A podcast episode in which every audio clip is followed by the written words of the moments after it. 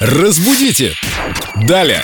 И в нашей радиопрогулке под небом Петербурга принимает участие Виктория Полякова. Прямо Привет, сейчас Вика! с нами наш культуролог, знаток русского языка. Доброе утро. Привет, прекрасно выглядишь. Как тебе погода? Спасибо большое. Как птицы сегодня Необыкновенно. заливаются, как пахнет сиренью.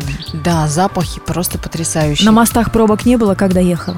Очень быстро, кстати говоря. Давайте мы сейчас попробуем переплюнуть в наших заливаниях вот этих самых птиц. Что, заливная птица будет у нас? Нет, у нас будет заливная речь, чтобы вот птиц стало не Заливная слышно, речь. а было слышно только нас. О чем ты хотела сегодня рассказать, Вик?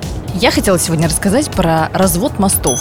Или все же разведение мостов. Или разводка, тоже вариант. Или разводка мостов. Разводка и развод, какие-то слова грустные, а вот разведение мостов, хотя как это так может быть, разведение мостов? Мы посадили на грядках и разводим мосты, так что ли? А развод это что? Они поженились, а потом разводятся? А потом все, собрали вещи и разъезжаются. Все-таки как правильно, действительно, разведение мостов? В буклетах-то пишут развод мостов. Вот очень много сейчас версий, и сейчас в такую пору, белые ночи, прекрасная погода, и все жители и гости города, конечно же, отправятся на развод мостов, как написано во многих буклетах.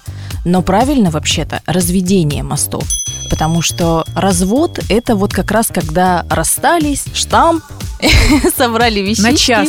и до свидания.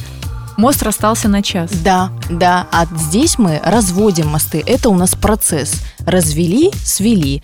Поэтому разведение мостов. Летом даже Нева поет.